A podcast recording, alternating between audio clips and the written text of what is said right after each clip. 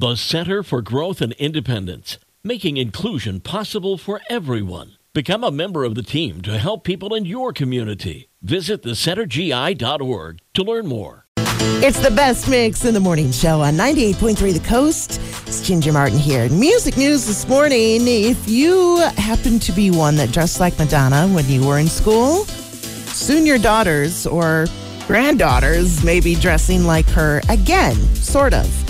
Because Madonna is about to sign a deal for her own clothing line catering to Gen Z. She's in talks with Pretty Little Thing to design clothes targeting 16 to 24 year olds. Take into consideration Madonna is 64 and yet still one of the most iconic pop stars ever. It may just be successful and make her relevant to a whole new generation. Sources are saying that Rihanna hid her pregnancy from many during halftime rehearsals. She shared it only with those in her inner circle because she didn't want that news to get out. And it wasn't until the very latest stages of her rehearsals that organizers did find out.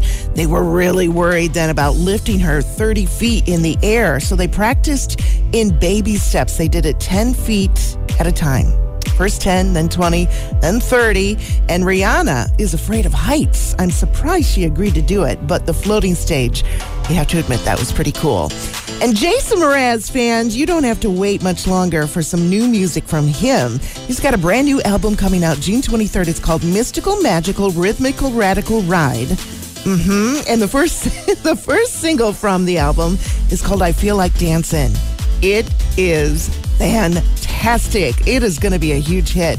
You can watch the video to it on 983thecoast.com. You just click on music news to find it. You're going to want to watch that over and over and over again today. So much fun. That's today's music news from 98.3 The Coast.